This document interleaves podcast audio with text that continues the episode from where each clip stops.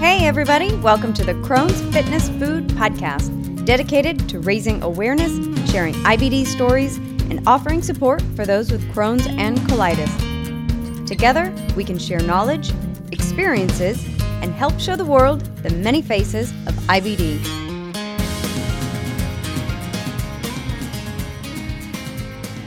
Well, hi, everyone. Thank you for joining me today for another episode of the Crohn's Fitness Food Podcast. I'm your host, Stephanie Gish, Crohn's warrior since two thousand six and lifelong fitness fanatic. My guest today is Molly Dunham-Friel, who has been battling ulcerative colitis since two thousand twelve. A year after her I B D diagnosis, she was also diagnosed with I B S, and then in two thousand eighteen, SIBO was added to her growing list of gut conditions. Over the past year, she's tried a number of different diets, acupuncture, exercise, talk therapy, medications, and much, much more in an attempt to try and heal her gut and control SIBO, all while taking steroids to, con- to control one of her worst ulcerative colitis flares ever. Even though the steroids helped her recover and come out of that flare, she still fights every day to keep her gut healthy, watching and waiting. Passionate about helping others with I B S and I B D to feel less isolated, she's been blogging about her own journey and working to raise awareness and advocating for positive change for all I B D and I B S warriors. Thank you so much for joining me today, Molly, and welcome to the show. Thank you for having me. So you've racked up, as I was mentioning in the intro there, you have racked up a number of gut conditions, adding I B S and SIBO, S I B O, which is the small intestinal bacteria overgrowth, I believe. So adding those two things on top of ulcerative colitis. So before we jump into how you're managing your health now and some of the tips and tricks that you've learned over the years, why don't you go ahead and start by sharing your ulcerative colitis story? Sure. Well, it would take a very long time if I explained it all, but I was initially um, became sick uh, the very end of two thousand eleven, um, the beginning of two thousand twelve. Uh, that's uh, soon after I had moved to Atlanta, Georgia, and had graduated um, my undergrad degree from Vermont. So I transplanted from Vermont down to the South, and it started with just, you know, upset stomach, just kind of running to the bathroom, more urgency, more diarrhea, cramping, gas, things like that. And what's shocking is initially, I don't even think I thought that much of it. I certainly didn't think I had a disease, that's for sure. Mm-hmm. And then it kind of just progressively got worse. And then I started um, bleeding. And when my toilet bowl lit up with bright red blood, I knew something was really seriously wrong with me. And so that's when I started to seek, um, you know, medical guidance. And that's when um, I had my first colonoscopy, uh, which is very traumatizing when you're twenty-two years old. uh, mm-hmm. You might be able to relate. And definitely. I was about the same age when I was diagnosed, twenty-two, twenty-three. And so I I delayed trying to go to the doctor because I knew if I'm bleeding out of my rectum, that's where they're going to investigate. So Uh, right. So yeah, after the lovely little exam that I wasn't really warned about, I was told I needed a mm-hmm. colonoscopy, which I ended up flying home to to do in Vermont. So I had could have the support of my family and had a had a ride, and also two parents who have had one before, which is also really helpful because the idea of doing the prep scared me, I think, more than anything at the, that point in time. Now, I mean, I'm used to them, sort of, still dreaded, yeah. But I'm more used to them now. And so after the colonoscopy, I came back to Atlanta, and probably a week or two later, I knew something right away that was wrong with me. They noticed stuff. They had noticed, um, you know, obviously inflammation in my intestines and things like that, but you have to have the pathology report to really diagnose. And so that's when I received a call that my mom had prefaced me because the doctor had talked to her first because I had been at work. She prefaced mm-hmm. me with, "It's going to be okay." And so, of mm-hmm. course, that made me a little nervous. And then I remember getting my diagnosis. I was sitting in my car out in a parking lot after work, and he told me that I had ulcerative colitis, which I had never heard of before, that there wasn't a cure, I will have it forever, but that I could take a pill and I could be fine. That's what I was told. And so I was very conflicted. I was like devastated that I had a disease that was incurable and that something was like really wrong with me, because that was the first time it wasn't something like an ear infection or a U T I that can mm-hmm. just kind of clear up on its own. Um, so that was really scary. I've also, it was new to me to take medications. It was new to me to take mm-hmm. medications lifelong and with a lot of side effects. Um, but then I was also sort of excited that maybe I could get some relief and that maybe a pill would just solve all of my problems. So I think I had a, I was a little bit misled with, led there, but I think we all kind of are in, in, in some way. And so I continued to, you know, work, um, even though I was running to the bathroom and knew where all of the bathrooms were, because I just found myself running there urgently. And then um, I went from, you know, basically from one G I doctor to the next, to the next, until I could find someone that didn't just assume that I was supposed to have good days and bad days for the rest of my life, and thought, no, we need to actually get you feeling well so that you can kind of function as like a normal person. And like, I was also twenty-two, mind you. So I, I was very young. Granted, I know a lot of children have um, I B D, but I was still, you know, just out of college, wanting to work and like explore and travel and live my life. And I didn't feel like I could. And was that, was it you that kind of took, was it you who took the initiative, or maybe the support of your parents that helped you seek out a different doctor? Because I know sometimes that can be kind of challenging, and sometimes people don't feel like that's an option to just start seeking, you know, one doctor after another to find one who's really going to help. So what was that like to actually find a doctor? And was it you who initiated that? Yeah, I think it was me that initiated that. Um, I think my parents backing up my decision to see other people, I think, was helpful, because they also felt that if I wasn't getting what I felt I needed, that I can go elsewhere. Um, and I also, um, not too long after my diagnosis, I did switch jobs and started working in a healthcare, in the healthcare industry. I wasn't, um, doing anything to do with I B D, but it helped me, I guess, learn and understand that the relationship between a patient and a provider is, there's a choice there. So just like a patient can choose their doctor and a doctor can technically terminate a patient, um, that's when I feel like I started to understand how I do have some say in this, and I definitely have say of like who I give my money to or my copay to and who I see, that I'm not just stuck with this one person. And I just really felt like I was getting shorthanded when I was seeing these particular providers. And so I just wanted to go find someone and to keep searching until I found someone that was going to help me. That's awesome, especially to do that at such a young age, being so kind of new to the healthcare system, not really having to go through chronic illnesses before. So that's awesome that you were able to take that initiative and do that and really find some care. So it found, it sounds like, did you find a doctor that you landed on, and were you able to start getting some relief at that point? So after, after my second doctor in Atlanta, I asked the physicians I was working for at the time who they recommended, and they recommended one of the Atlanta top doctors, um, who they go see for their colonoscopies. They don't have any bowel mm-hmm. diseases, but they, you know, are of a certain age where they have to get uh, their routine uh, scopes. And so they're, they both recommended him. And so me trusting the folks I worked for, I went to him and I was like, no, I have to see this doctor. And so when I first went for my uh, appointment, I first saw like a P A student who was learning. And so we chatted, and then she said she would have me see the physician assistant. And at the time I was like, no, I'm here to see, you know, I'm here to see the doctor. Like mm-hmm. I was told that I need to see this guy. And so she's like, okay, that's fine. We can do that. And basically I saw the the physician next, and I absolutely completely did not ever want to see that man again. And so I met his P A next, and meeting his physician assistant was the breath of fresh air that I needed.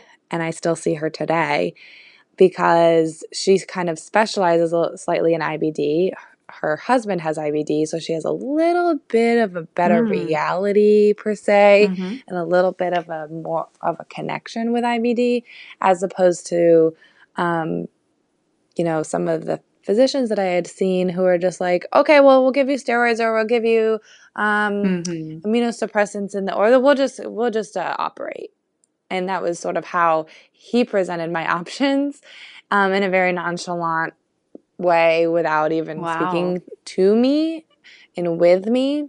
So when I met her, someone who listened to me and also believed that I wasn't supposed to just live in misery for the rest of my life, I was excited and beyond ecstatic. And even though we don't always see perfectly eye to eye, and, and I challenge her all the time, and I talk about mm-hmm. that openly, and you know, she knows, um, she knows me pretty well at this point.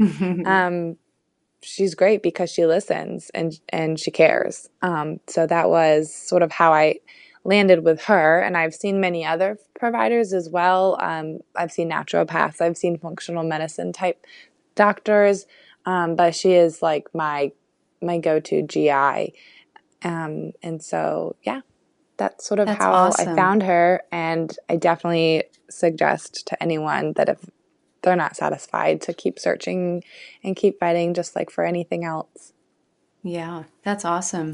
So what kind of treatment, once you found her and started working with her, what was the treatment process like? And tell me a little bit about medications, what you tried, different things, if there were alternative things you tried.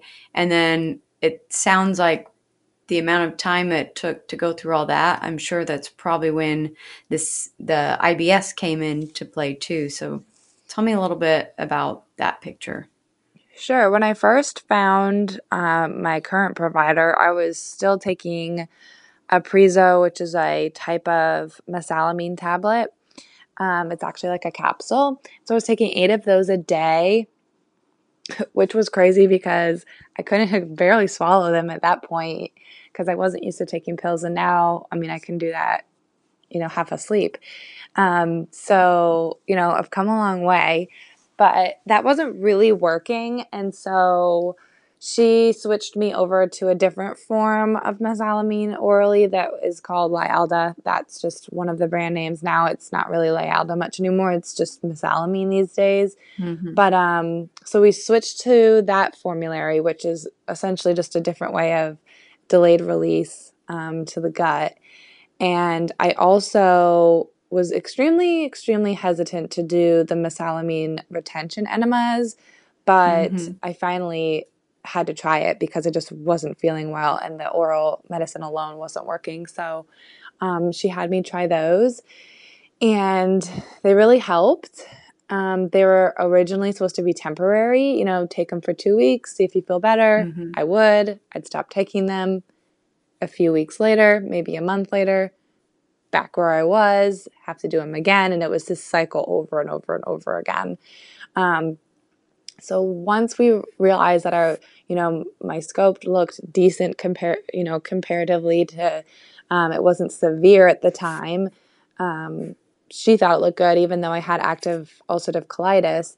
She still felt that my colonoscopy looked really, really good, and so she wanted to keep me on the mesalamine uh, treatment plan. And that's when I continued to tell her about like my gas and my bloating, and you know the.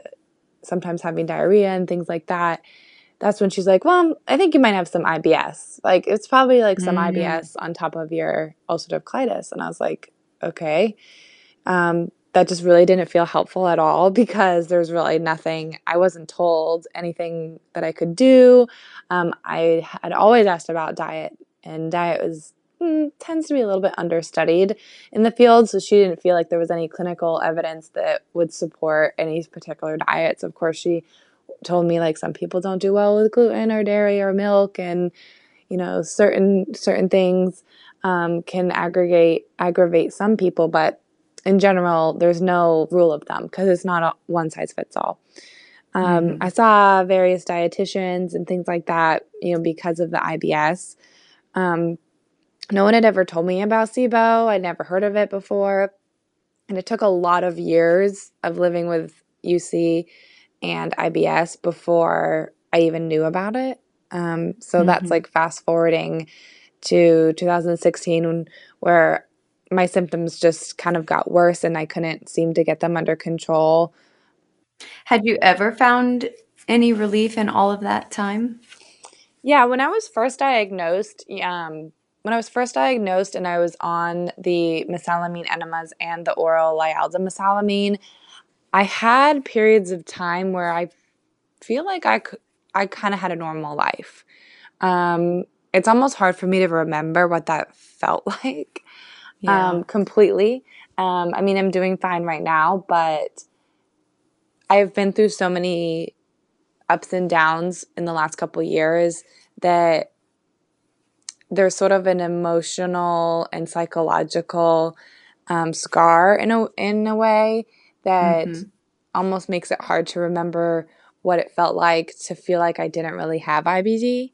And there was yeah. a point like after my diagnosis and once I finally started working with a practitioner I liked and got on multiple medications that seemed to be working, there was a point in time where I kind of ate what I wanted. I kind of did what I wanted. I was still drinking alcohol and s- somehow I was fine. I went out, I traveled, I did a lot of things and mm-hmm. I mean, I ate all kinds of stuff. I mean, ice cream, pizza, you name it. Uh-huh. I ate anything. And then, you know, and then fast forward to, you know, prior to being diagnosed with SIBO, if I couldn't, I felt like I couldn't eat anything. So there was yeah. definitely a period of some relief. And then in two thousand sixteen, you said it was getting, everything kind of got worse. two thousand sixteen is when things kind of took a turn for the worse. So even though there were some years where I definitely felt a lot better or was doing well, it wasn't perfect. I still, mm-hmm. you know, would would stay home on the weekend sometimes. I would still have diarrhea. I would still have some urgency. I would still have tummy aches and things like that. Most of the time I would chalk it up to something I ate, like I shouldn't have eaten all that chocolate-covered popcorn at work or that cake mm-hmm. or whatever. Um or all those vegetables that were raw. I always kind of just thought there was a reason. And it was it was intermittent enough that it wasn't a cause for too much concern. And I just wasn't that ill for a good amount of time. And then around two thousand sixteen is when things just kind of changed. Like they, my body felt different. My everything felt different. My gut felt different. I, I felt so irritable beyond just, you know, just I B S. Um, mm-hmm. Things that I was eating, like even if I wasn't eating, I still didn't really feel well. And so that was kind of a sign that like things weren't really right. That's when I started exploring nutrition and I pushed my doctor to refer me to, or my provider to prefer. to push me to see a nutritionist, which I did, who she put me on the low FODMAP diet. And then when I had failed that, when she called it a failure because I still had symptoms throughout the entire elimination phase, that's mm. when my provider ended up going out on leave, so I couldn't go to her. Mm-hmm. And then I was re- referred to another provider who is a little bit – she is not exactly a functional medicine provider, but she was someone that, you know, doesn't take insurance, does private practice. And, you know, she had me – do a lot of further testing. I mean, I was tested for Crohn's. I was tested for celiac. I was tested, eventually I was tested for SIBO. I was mm-hmm. tested um, for, what else? You know, my my uh, my blood was tested for like my vitamin levels and deficiencies, things like that. And the only thing that I, that came up positive was hydrogen dominant uh, SIBO, which wasn't mm-hmm. a huge shocker, but I had no idea that I had it, or that for the months and the years leading up to that, I could have possibly had SIBO because I had never even heard of it. Um, and then, and then from there, I tried, you know, heavy doses of probiotics that cost an arm and a leg. I tried uh, bovine immunoglobulins, different things that she prescribed. I tried um, different forms of Saccharomyces boulardii, which is like a yeast, and all kinds of stuff. I tried going gluten-free. I tried paleo. I tried a liquid diet. I tried a S I B O diet. I researched everything I could on the internet, and I still wasn't feeling well, which landed me in the hands of a naturopath who decided I pretty much had a ton of things wrong with me, like ten or twelve different things at least, mm-hmm. um, which was overwhelming and very expensive. And then they gave me all these different tinctures and supplements, and I got worse. Like, I just kept getting worse, and they kind of tell you, like, oh, you get worse before you get better. Mm-hmm. And then, you know, fast forward to summer of two thousand seventeen, wait, summer of two thousand eighteen, last year, I believe, I think it was last mm-hmm. year, then I had a really bad flare, and I was still working with the naturopath, so I was like, what do I do, what do I do, and they told me to take, um, I think it was bentonite clay, and I took the whole bottle, and I was still miserable. I mean, not all at once, I took it as directed, and I was still miserable, so that's when I I progressively got worse into the weekend, and my I couldn't get a hold of my provider, so I went to the urgent care because I was like, I've never been in this much pain. I've never been jolted out of my sleep because of this pain in this way, and I was going twenty, thirty times a day, bright red blood. It looked like I thought my intestines were just going to, like, come out of me. I mm. couldn't do anything. I could go to the bathroom, and I could lay down. That's it. Like, I could barely eat. I didn't really want to eat. And it was scary. Like, it was really scary because I really felt miserable, and it was, it just didn't end. Like, there was, it wasn't just a flare up like, oh, this afternoon I was down for the count. It was days and days and days and days. And they just kept going on and on and on. And like the bleeding kept going on and on and on. Urgent mm-hmm. care, I basically went to make sure I didn't have a blockage, which I didn't think I did. It was more of a precaution. Yeah. And then um, need, that's when I needed some steroids once I was able to see a, a G I doctor and got on steroids um, to help me get out of the flare, which it did. And then the colonoscopy or sigmoidoscopy following that showed I did have inflammation still. Um, that was um, last fall in two thousand eighteen. And that's when we started, my provider started talking to me about, you know, stepping my therapy up to a biologic perhaps, um, which she gave me the choice to research it on my own and figure out which one I would like to choose if I need to. Um, it was really devastating um, because I had been yeah. trying hard not to be on biologics, though I have no bias against them, and I know that they save lives and do amazing mm-hmm. things. It was just, they scare me, like they scare I think most people, and it made me feel like I failed because I tried so many things. I mean, I was trying diet, I was trying exercise, I was going to therapy, I was um, literally, if I learned about something, I tried celery juice. I mean, I tried everything. Oh, not exactly. It sounds everything. Like you really did try everything under the sun. I tried to try everything, and yeah. I wanted something to work, and I wanted, I had it, I had in my head that I wanted to try to do it naturally if I could, and and I just felt pretty darn defeated at that point.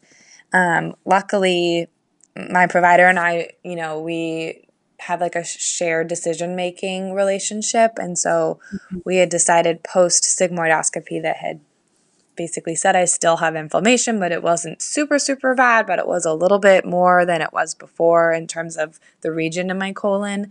And so um, we did discuss the biologics, but then we thought, we let's treat the S I B O one more time, because if S I B O is causing a lot of or most of my problems, it would be irresponsible to just throw a biologic on it, because that's mm-hmm. not going to help the S I B O.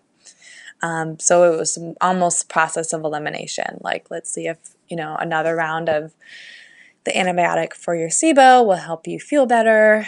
And it helps a lot. It helps significantly a lot. And that's when I started, you know, really tapping into stress management techniques, really mm-hmm. realizing that my gut is triggered immensely by stress, even if it's this underlying stress that you don't feel or you can't mm-hmm. tell is there.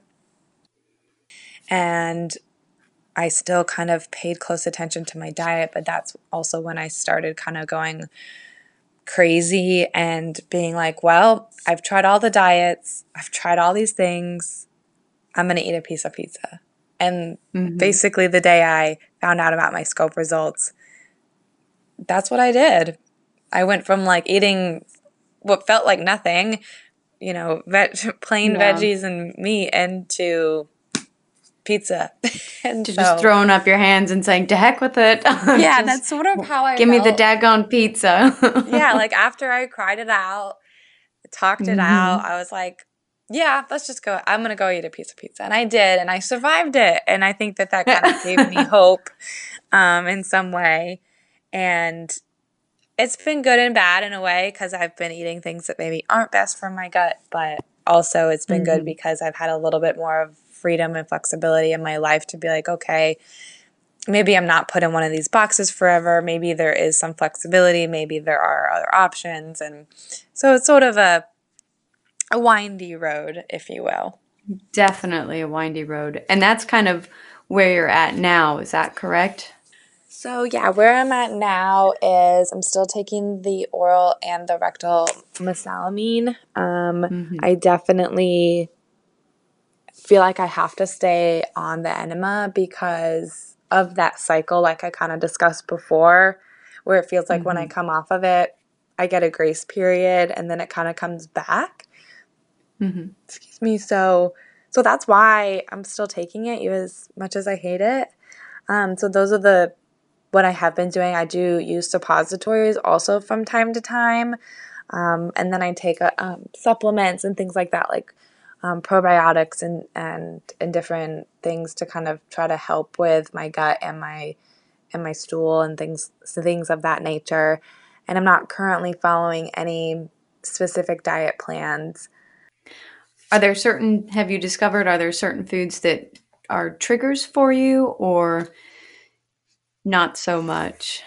I've had a really hard time discovering trigger foods for myself because I've done elimination diets and I've added things back in and they haven't bothered me. And then I'll eat something one day and it's great. And then another time it's not great.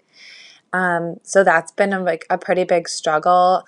I am thinking about, and I have recently contacted a dietitian to kind of maybe go back to square square one and look a little bit further into nutrition and how it how it might impact my body and my life. Um, but I'm also trying to come at it from a little bit of a different perspective, because something that got worse for me when I was on these different diets that were pretty strict was Uh, my food fear got a lot worse.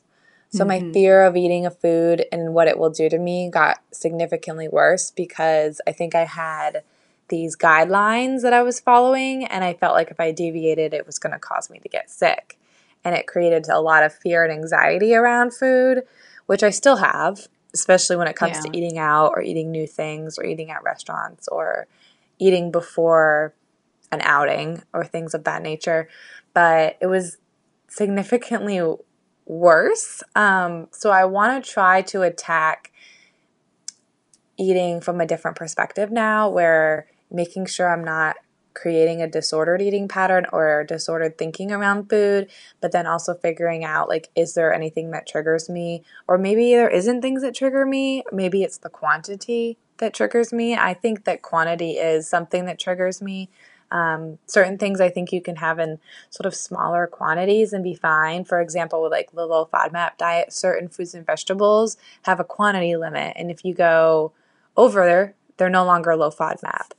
Um, but I struggle with quantity because I love to eat and I love to eat as much as I want of a certain thing. Saying I can have one chocolate is just not satisfying to me. Yeah. Saying I can have five is more satisfying. So I'm trying to find a balance. Um, and I think hopefully, you know, this is a journey. Like I am still on this journey, as you probably feel that same way too. Mm-hmm. So I don't have all the answers yet. Um, yeah. I'm still working on it. And I love that you say that, that you don't have all the answers yet, because honestly, I, I don't think I've met anyone who feels like they do. And I know for some of the the people who are more newly diagnosed that I talk to, they're so eager and, you know, that desperate feeling that we've all had of just trying to find what works. And when you've been at it for many years, you realize that that there really is no one solution, and it is a journey, just like you're saying. And there's a lot of twists and turns, and and it's tough, and it keeps changing. And I also love the fact that you touched on the disordered eating, because I know that's, you know, for me, I struggled with that for many, many years of looking at a food and just being afraid to eat. What's it going to do? And so I think it's a, a great thing there that you mentioned, trying to find a nutritionist who can help you reshape, you know, some of those feelings and ideas around that. Yeah. And you, you also have, because I was looking at your blog, we'll jump to this in a minute, but you also have a couple of great blog posts on some of these topics that you've been mentioning. I think you did one on the, the food fear, and even the mesalamine, the steroid enemas. You did a couple of great blog posts on those too. Thanks. Yeah. I mean, the ster- the enema one is more because no provider, at least I, that I've ever had, has ever taught you tips or tricks on how to make it less miserable. And it's really embarrassing. And it's something I would never really like tell people that I had to do. Um, mm-hmm. And I was like, you know, I'm going to share my story. I'm sharing my story. So I have got to help these people out here who are like, oh my God, this enema, like you have to do this, what? And sharing almost tricks of the trade that a, no, a provider that has not given themselves these enemas night after night is not going to know. This is not in the pamphlet. This is not on the instructions. These are tips, tricks, things that might help you. You try them on. If they fit, great. If they don't, toss them. So mm-hmm. I figured, hey, I'm going to – I have to talk about this. Like I feel called to do so. Yeah, and it's it's so important because I know every time I go for a new procedure or whatever it is, even though I've had Crohn's for – thirteen or so years now, still anytime something new comes up, I go searching for blogs and forums and what have other people said about, you know, this procedure, this thing. It's, and so it's, it's beneficial. So tell me a little bit, you mentioned kind of, obviously the blog is tips and tricks, but what are some of the other things you've learned? Are there anything you've found over the years of con- helping yourself to feel better when you do go into a flare, and how to come out of it, or to just even feel better a little bit while you're going through it? Sure. Again, I wish I had a magic answer for everyone and for mm-hmm. myself. Um, but I do think recently, in the last year, I've realized how much, you know, my mind plays a role in this. And I've also realized that when I start to feel not so good, if I can tone down the freak out show in my brain, mm-hmm. I tend to do better. So sometimes to me that means, you know, letting people in my life know I'm not feeling that great, but not talking about it. You know, if I mm-hmm. get rapid fire text messages or questions about, oh, is it this? Is it this? How do you feel about this? Are you okay now? Are you okay now? Saying I don't want to talk about it. Um, and trying to quiet what's in my head of, was it what I ate? Oh my gosh, is it this medicine? Do I need to start taking this medicine? Do I need another probiotic? Oh, was it what I ate three days ago? Uh, is it, am I stressed? Like what's going on? Uh, do I need to call my doctor? Should I call him today or should I call him tomorrow? And there's sort of this crazy dialogue that goes on in your head when you start to feel symptoms or you start to feel bad. Um, and I'm not sure how many other people experience that, but that's how I get. And maybe that's just my personality, but I want to No, I definitely it. get like that too. And I, my mind just does not stop going. And mm-hmm. I wish I had a really good answer for like how to make that completely stop. However, of course, we don't want to stop our minds um, and to- totally, but trying to take like take a deep breath and, you know, if you're – if you're feeling really crummy, sleeping it off, resting it off, doing something and focusing on something else, focusing on helping other people. So sometimes mm-hmm. for me, um, you know, posting on my Instagram or writing about something on my blog, it focuses the attention on helping somebody else. And it also validates what you're going through in a way, because you can help someone else feel less alone, even though you're mm-hmm. going through something that's just as crummy. Um, so I felt like sharing my journey has been very helpful. Um, collaborating with other people and making friends in the I B D community has been really helpful. So you have someone that you can chat with who's not going to ask you twenty million questions about what you're feeling or dealing with. They'll be like, yeah, I get it. Or like, oh, that happened to me mm-hmm. last night. Or things of that nature, and building that community, I think, has been helpful. Feeling, doing that so that you do feel less alone and you do feel like you've got people to help you out. And then when you're in the midst of it, just don't lose hope. I mean, something that I have never, I have felt hopeless at times, and I have been very frustrated at times, and I have cried and had why me moments and all types of different emotions. But I always somehow have some sort of hope, somehow. Yeah. Like, even if it's tiny, even if it's barely there, even when I'm like, am I going to die? Like, is if my intestines just going to come out and this is going to be the end? Like, not that it was that severe, but when you're just bleeding all the time and feeling terrible, you're like, is this like, is this just it? Like, is it, is it going to get better? Um, yeah. But I always had some hope that it would get better. And I think keep holding on to something. And it doesn't have to be the same thing for each person, but whatever yeah. it is, find what it is for you and keep a hold of it.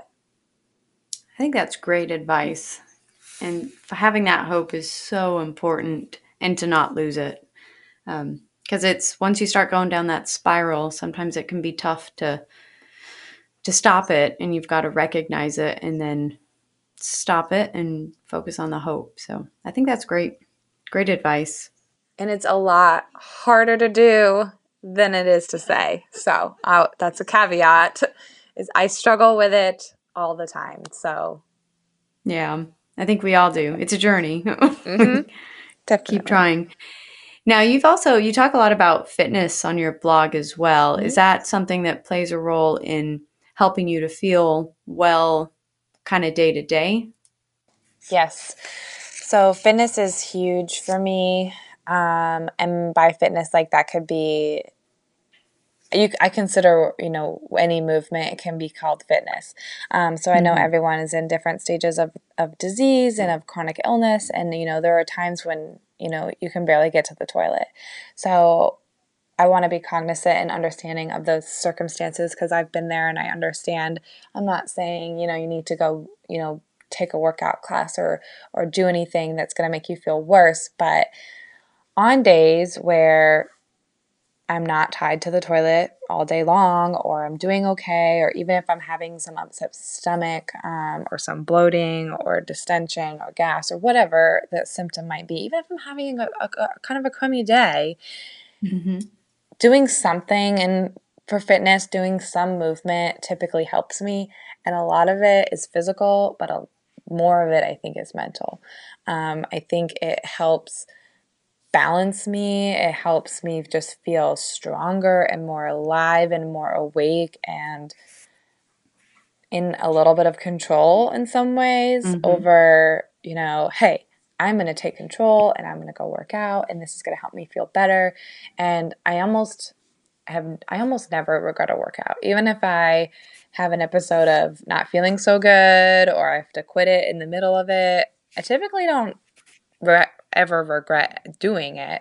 Sometimes you mm-hmm. have to do a different workout, but I have found that, you know, working out and the workout classes that I like to join, to join, and the if I, even if it's just walking or doing something at home, um, I think that's all like a great option. Like, I personally love group fitness, mm-hmm. and so going to a bar class or a yoga class and having a community of people there that you know, or that I know, and building relationships and friendships with those people, and then getting a great workout in is like a great bonus. Um, I love to sweat mm-hmm. it out. I feel like it detoxifies me a bit. It invigorates me. And then I take a nice shower and I just feel so much better.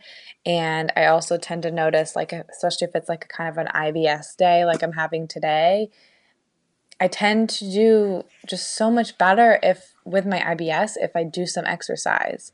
Um, mm-hmm. And sometimes you're like, how the heck can you exercise if you're bloated? Or how the heck can you exercise if you're, if you um, are having gas or this and that? And it's like, well, you know what? Sometimes it's crazy because I feel like sometimes my body figures out a way and it just does it. Mm-hmm. Um, it. I mean, I'm not saying, you know, you might not still have gas, but yeah. you might still have those symptoms. However, sometimes I feel like it quiets those symptoms for a second so your body can focus on doing the workout and you start sweating and you start moving and your body gets warm mm-hmm. and endorphins start flowing and it just makes me feel so much better. I can't speak for everybody. And so it's been really instrumental. I've always been into exercise my whole life prior to my diagnosis too. But in the last couple of years, I think I've realized that scheduling it, making it a priority, and doing it regularly is just instrumental for me. I agree with you one hundred percent on that. And I get so many of the same benefits that you mentioned of just feeling, you know, like it's something you have control over and having it be invigorating. So I think it's a definitely a, a necessary thing for anyone, but especially those with I B D to, to do. And just like you said, any movement is really, I look at it the same way. Any movement is fitness. If it's just a walk or doing some stretching, some yoga, all of it really plays a role. And I know for me, it always makes me feel better too. So I agree with you one hundred percent. Yes, I figured you did. I definitely do. So I want to jump in and talk about a little bit more of the advocacy work that you're doing. So I mentioned that you have a blog.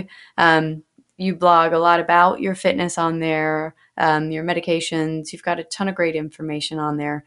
Um, but you also do work with Crohn's and Colitis Foundation. So tell me a little bit about your advocacy journey and maybe start by telling me, telling me what was the first thing that really kind of propelled you to start sharing your story and advocating for I B D?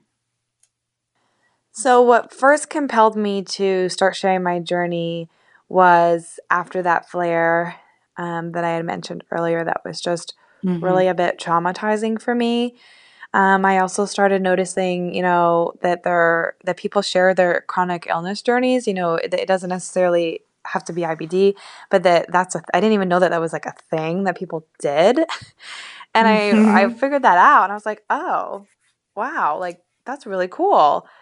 Like maybe I should share my journey. And then I had that bad flare, and I was like, you know what? Yes, I think I need to share my journey. Like mm-hmm. even if all it is is therapeutic to myself, that's great. Um, if it helps other people, even better. Like that's the goal. Yeah. And so I started sharing um, about a year ago, actually. I think it was August. I think I started everything about a year ago this month, August of two thousand eighteen. And I started with Instagram. I started with a blog. And I, I mean, I didn't have any followers. I was didn't really know what I was doing. I just kind of started out with just sharing what I was, you know, eating and doing and medicine and just my journey. And then I was like, I really want to get, you know, involved more with the Crohn's and Colitis Foundation because, you know, I have ulcerative colitis and I want to give back and I want to help people and and meet more people with, you know, these illnesses. I think that that would be helpful for myself. Um, I started going to Crohn's and colitis support groups um, last summer, and those were initially the initially a support group is going to be awkward. It's going to be strange. Mm-hmm. It's going to put you a lot of times out of your comfort zone, but I'm so glad that I went because, you know, fast forward a year later, now I'm the moderator of the group uh, with the other moderator, and uh, we we kind of double team it, and I love it. Like I love being able to create an environment for people to share. And so I've kind of just slowly, bit by bit, become more involved. You know, kind of started with the blog and then started with the support mm-hmm. group and then, you know, meeting with folks at the Crohn's and Colitis Foundation, going to events, attending them, offering to volunteer, and then reading all of their emails and not just skimming them and deleting them, but reading them. And mm-hmm. if there was an opportunity to do advocacy, or if there was a link to sign up or sign a petition for something, like I would, I was starting to do it. And so I kind of started doing all those things really just because I wanted to give back and I wanted to help and I wanted to get more involved. And then what kind of got me even more involved was when I took it upon myself this past summer to contact my uh, representatives, my, my congressman in the state of Georgia. And I basically did that all through the Crohn's and Colitis Foundation website. They essentially have all the information there for you, it's, which is really awesome because it makes it so much easier and a little bit less accessible. I mean, a little bit more accessible and a little less scary. And so I sent emails to, I think, two or three different legislators. And I didn't really expect a response. They all kind of um, will give you like a bounce back email that's like, thank you for your message. Um, and so I kind of just thought, oh, okay, well, I tried. And then, you know, a few weeks later, I got an, I received an email uh, from one of my senator's offices that they will set up a meeting with me uh, so that I could meet with the chief of staff. And wow. I was beside myself. I couldn't I couldn't believe it. Like I was so excited and proud and then like really terrified because I'm like, what am I doing? I don't know anything about policy and I don't know much about um, politics in general and I don't know about how to create a bill in le- legislature. Like I I, I, fe- I didn't feel skilled.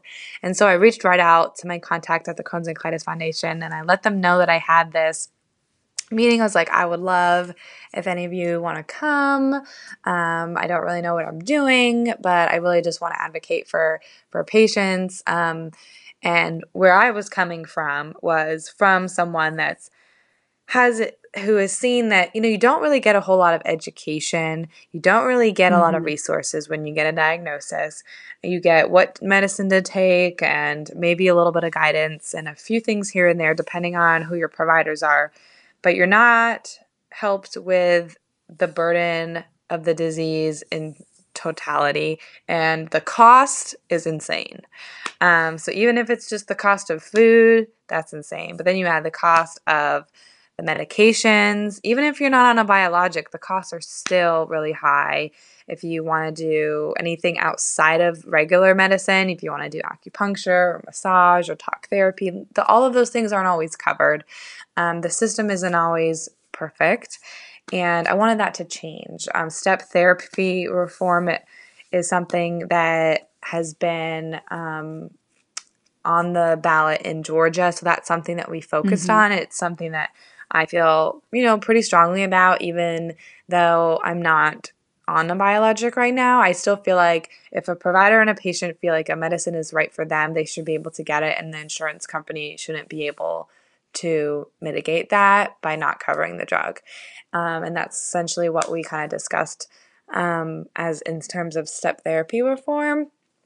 And so one of the ladies from the Crohn's and Colitis Foundation was able to come with me, and in July we went and I met with the chief of staff there and had my first legislative meeting, and it was terrifying and awesome. I mean, I was initially just so scared and nervous and sweaty.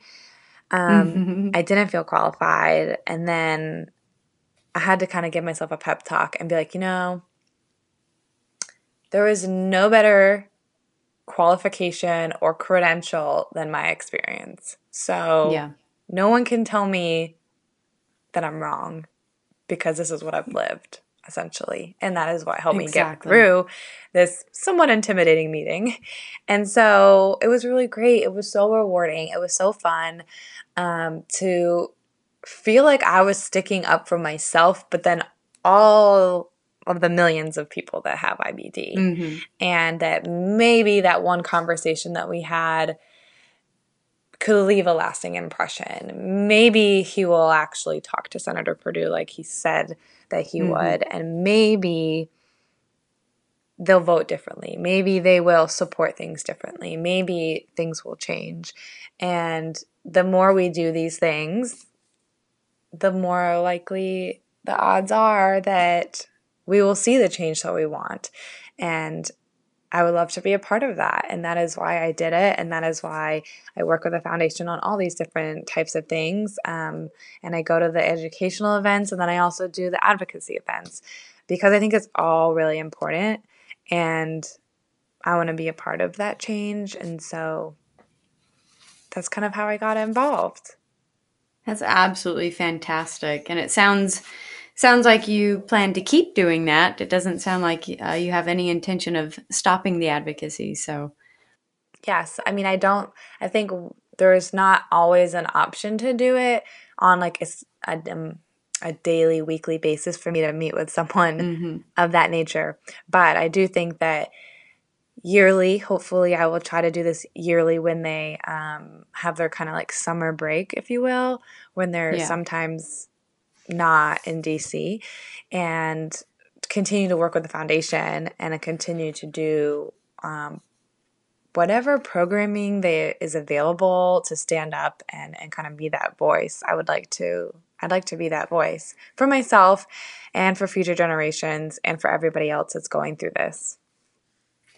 So tell me, if people want to keep up with you, I've mentioned your blog and some of the articles you've written quite a bit, but I haven't actually said where it is. So go ahead and tell people if they want to follow you and keep up with your journey, where they can find you online. Sure. So you can find me online on Instagram at Better Bellies by Molly. You can also find me on Facebook as well, which is also Better Bellies by Molly. And then my blog is w w w dot better bellies by molly dot com. If you want to go right to the blog, you just do backslash blog. But it's all there. Feel free to give me a follow or send me a direct message if you want to chat. Um, I also have my contact information on my blog. If you want to um, collaborate, you can send me an email. Um, And yeah, I would love to hear, you know, your your story, and I love um, meeting other people, even people who are from around the world and different countries, and how they experience I B D, and uh, learning about the healthcare systems in other places to kind of help me learn more so that I can um, take that back to the drawing board and take that to the foundation and take other stories to other people, so that when I'm in support group, I can speak to other people going through different things, so that nobody has to feel alone, so that I can say, oh, I have a friend that has experienced that. Mm-hmm. Would you like me to connect you? And I love being a resource and a conduit to connect people together. And that's sort of what I'm trying to cultivate with Better Bellies by Molly. And so, yeah, come and find me. That is awesome. I love, I love the work that you're doing. I love your blog. I love following you. So you're doing amazing things. Is there, and I'm going to put all those links in the show notes so that they will be easy for people to find and just click on and get straight to you. Is Perfect. There anything that I didn't ask? We covered a lot. We've kind of gone through the gamut of things. Is there anything that I didn't ask you that you wanted to share with the audience today? I guess my last, um, My last comment would be that I'm here for you, and I'm here for everybody in the I B D community, and um, let's come together and get stronger and better together, and thank you for this opportunity. Well, thank you, Molly. I really appreciate you coming on to the show and sharing your journey, and for all the work that you're doing to raise awareness for I B D. So thank you. Thank you for listening to the Crohn's Fitness Food Podcast. I hope you enjoyed this episode. If you have an I B D story, either as a patient or a family member, that you'd like to share as a guest on this podcast, or if you have a topic you'd like to hear about, send me an email at crohnsfitnessfood at gmail dot com. If you'd like to learn more about me and my Crohn's journey, follow me on Instagram using at Crohn's Fitness Food, or visit my blog for in-depth articles about my struggles and victories with Crohn's through diet, fitness, and lifestyle at w w w dot crohn's fitness food dot com. And finally, remember, be strong, be grateful, and be the warrior that you are.